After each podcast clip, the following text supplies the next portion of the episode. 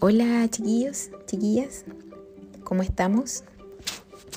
Eh, les voy a dejar este podcast, este audio, con la explicación de un contenido bien importante que les va a servir de mucha ayuda para poder entender y contextualizarnos también en el acontecimiento clave que estamos revisando en la unidad, que es la Revolución Francesa. La idea es que este audio les sirva obviamente para poder estudiar, para poder hacer las actividades y que lo puedan ir adelantando, retrocediendo, pausando, tomando nota y quede entonces a su disposición. Entonces, para poder llegar al, tema clave, que es la Revolución Francesa, quiero que nos contextualicemos en una de las causas de la Revolución y que eh, está relacionada con el movimiento de la Ilustración. Entonces, como ya habíamos conversado en la clase anterior, ustedes saben que existen revoluciones en distintos ámbitos de la vida humana, ¿cierto? Revoluciones políticas, económicas, sociales, culturales, tecnológicas o ambientales. Y siempre que hacemos una especie de alusión a la palabra, a la palabra de revolución, tratamos de representar algo que ha cambiado drásticamente. Entonces, eh, los historiadores y las historiadoras nos suelen decir que la historia, al menos de estos últimos siglos, ha estado marcada por grandes revoluciones. Y entre ellas, porque no, no es solamente la única, una de ellas es la Revolución Francesa. Y las causas, los hitos y las consecuencias que va a tener este acontecimiento tan importante se relacionan entonces con la formación de un nuevo orden político, económico, social en gran parte eh, de los países en el mundo. De hecho, la Revolución Francesa es una causa importante de los procesos de la independencia de las colonias en América, y entre esas está nuestro país.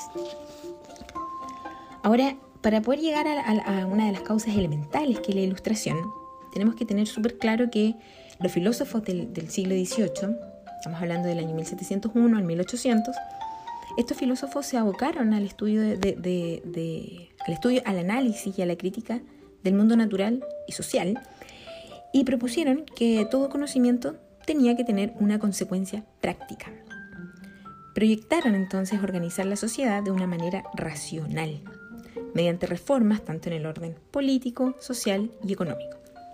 Entonces el movimiento ilustrado, su objetivo principal entonces, era liberar eh, al individuo de las cadenas que impedían su progreso y su perfección.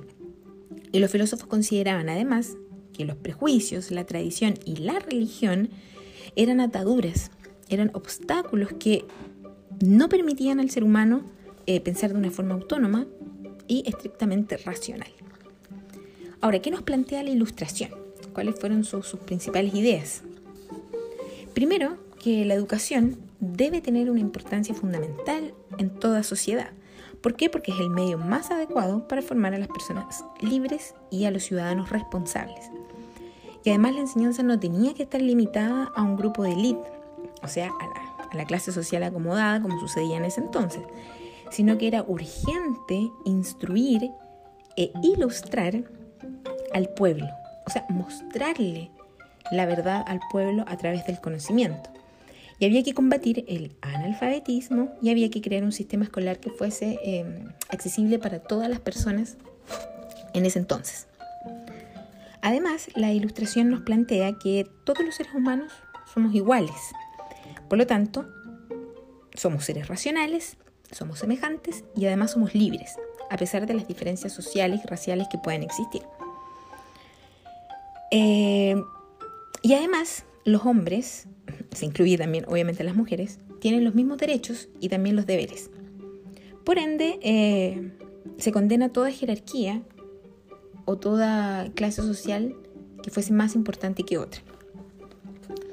Además, la ilustración nos va a plantear que la monarquía, eh, este sistema de, gobierno donde los reyes son las máximas autoridades, tenían que ser una especie de contrato en que el pueblo eh, delega el gobierno en manos del rey. Entonces aquí se critica mucho el ideal del absolutismo, de que el poder proviene de Dios, quien lo delega en el monarca. Y eso entonces significa que el rey no debe dar ninguna cuenta de sus acciones. Al contrario, los ilustrados dicen que eh, esto solamente lleva a los gobernantes a ser malos gobernantes. Por lo tanto, el poder tiene que volver a su fuente original, ¿Y cuál es su fuente original? El pueblo. Los ilustrados, entonces, em, nos hablan de que se quiere no a una democracia, sino que a un gobierno que actúe de una manera racional y en algunos casos, por ejemplo, a una monarquía constitucional, donde se respeten los derechos de todos los miembros de la nación. Entonces, las ideas ilustradas, estos principales planteamientos, eh, se intentaron difundir y se intentaron aplicar en prácticamente toda la sociedad, principalmente a la clase media y a la burguesía. Recuerden la burguesía, esta clase social que tiene poder económico pero no tiene poder político. Y justamente ellos fueron los que más se identificaron con estas ideas. Eh, la ilustración entonces va a ser un elemento esencial para comprender el cambio en los valores sociales que surgieron en el siglo XVIII. Con la expansión de estas ideas, entonces, todas las personas, eh, perdón, el individuo sería cada vez más apreciado por sus talentos y por sus méritos personales, en vez de ser importante de acuerdo al lugar que se ocupa en la escala social. Ahora, hay tres filósofos que van a destacar eh, y que van a ser clave para comprender luego la Revolución Francesa. Vamos a partir por el primero, el barón de Montesquieu, que dedicó su vida al estudio eh, y a la escritura. Y de hecho en sus escritos él se burlaba mucho de las costumbres de la sociedad francesa de ese tiempo. Eh, Montesquieu criticaba mucho la monarquía absoluta y también el parlamento y, por sobre todo, satirizaba mucho a la religión católica. De hecho, uno de sus primeros ataques fueron eh, en contra de la iglesia. Él escribió un libro en el año 1748 que se conoce como El espíritu de las leyes.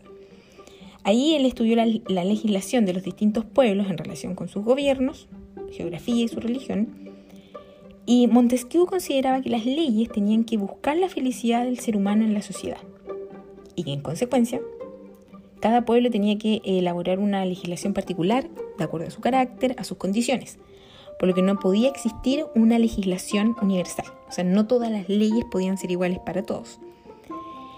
Y a partir de eso también él promovió la separación de los poderes del Estado, que es actualmente lo que rige en nuestro país. Tenemos un segundo filósofo, Jean-Jacques Rousseau, francés también, que nació en, Ginebra, y en el año 1750 él escribió un discurso, no, perdón, escribió el discurso sobre las ciencias y las artes, así se llama, donde afirma él en este escrito que el hombre es naturalmente bueno y él se mantiene en ese estado mientras permanece en ese contexto natural. Pero vivir en una sociedad, convivir en una sociedad tan injusta, eh, producto del, absolutismo, finalmente era lo que corrompe a este ser humano.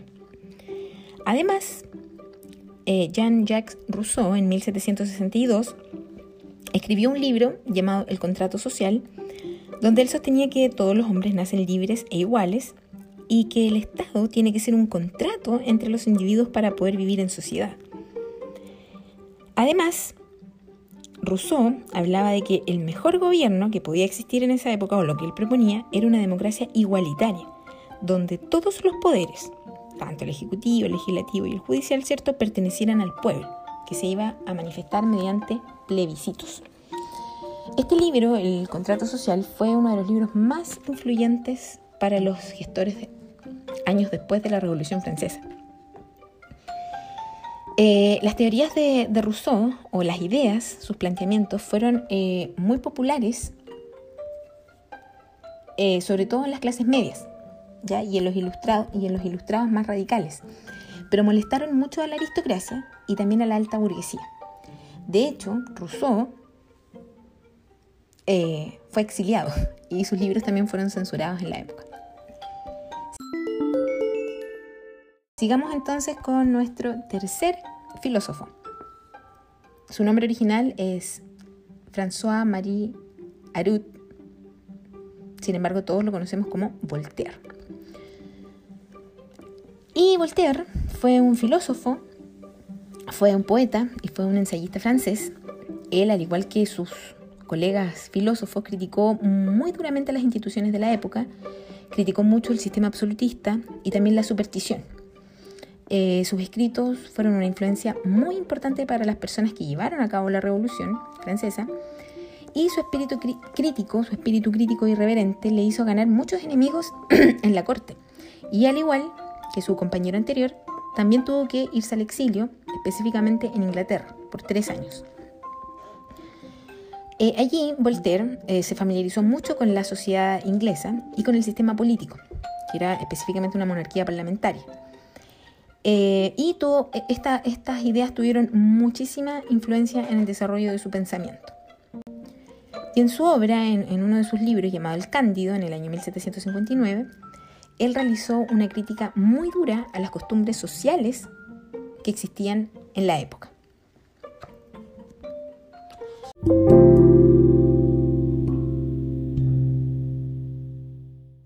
¿Dónde quedaron finalmente plasmadas o registradas todas estas ideas o, o cuál fue el símbolo de este movimiento tan importante conocido como la Ilustración.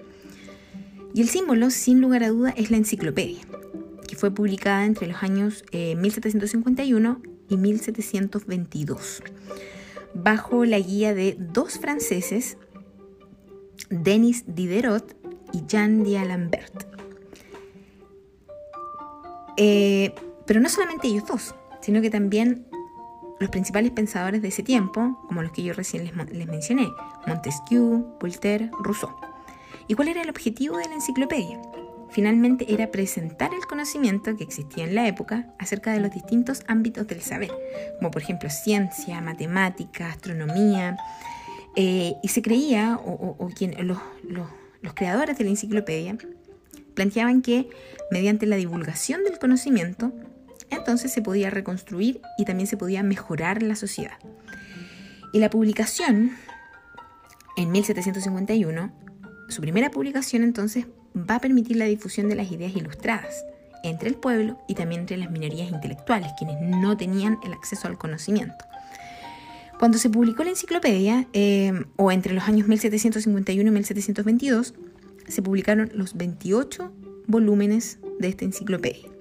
Este diccionario entonces, eh, que contenía todo el saber de la época y las ideas más avanzadas.